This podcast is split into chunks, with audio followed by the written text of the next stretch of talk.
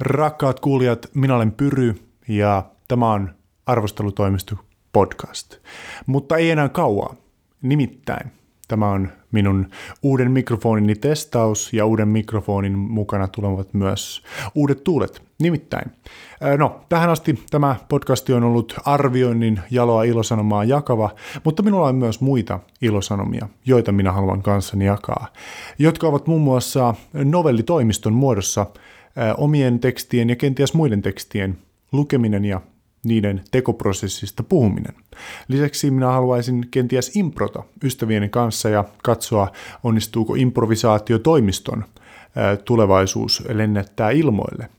Minä haluan myös haastaa itseni haastattelijana haastattelutoimiston muodossa ja kerätä maailmasta mitä mainiompia tarinoita itseni ja teidän nautinnoksenne kenties pelata roolipelejä roolipelitoimiston puitteissa. Näin podcastimuotona ja toivottavasti jonain päivänä myös ihan ihka oikeana striiminä. Kenties keksin myös jotain muita konsepteja, joita haluan kokeilla. Mutta nämä tarvitsevat tietysti platformin. Ja minä en todellakaan aio tehdä näille kaikille eri konsepteille erillistä feedia. Se maksaisi paljon rahaa. Minulle tämä homma ei ole tuottanut toistaiseksi pennin latia, mutta se ei haittaa. Nimittäin minulla on visio. Toimisto, toimisto. Kyllä. Kaikki nämä eri visioni saavat yhden kodin, josta löytää itsensä ja löytää toisensa, ja josta te, hyvät kuulijat, voitte ne löytää. Täten, mikäli on mahdollista, en ole edes katsonut vielä, minä tulen muuttamaan arvostelutoimisto podcastin nimen toimisto toimistoksi koska se tämä minun kokeiluni ja haluni lopulta on yhdistää monenlaisia eri asioita yhteen pakettiin.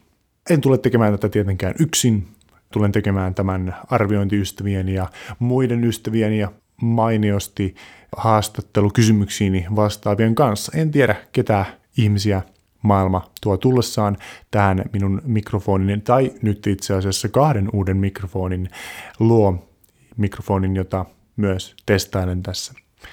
Joten pahoittelen, kaikki hyvä loppuu aikanaan sikäli, että arvostelutoimisto ei ole enää arvostelutoimisto, mutta arvioinnin jaloilosanoma jatkuu edelleen ja arvostelutoimisto jatkaa siitä numeroinnista, mihin se on tähänkin mennessä jäänyt.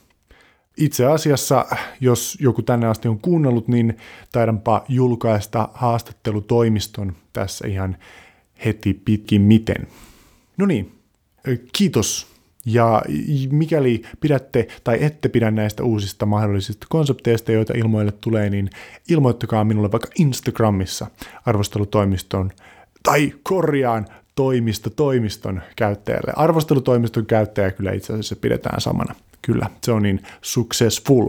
Meillä on jo 300 seuraajaa ainakin. Näihin sanoihin, näihin tunnelmiin. Kiitos, rakkaat kuulijat.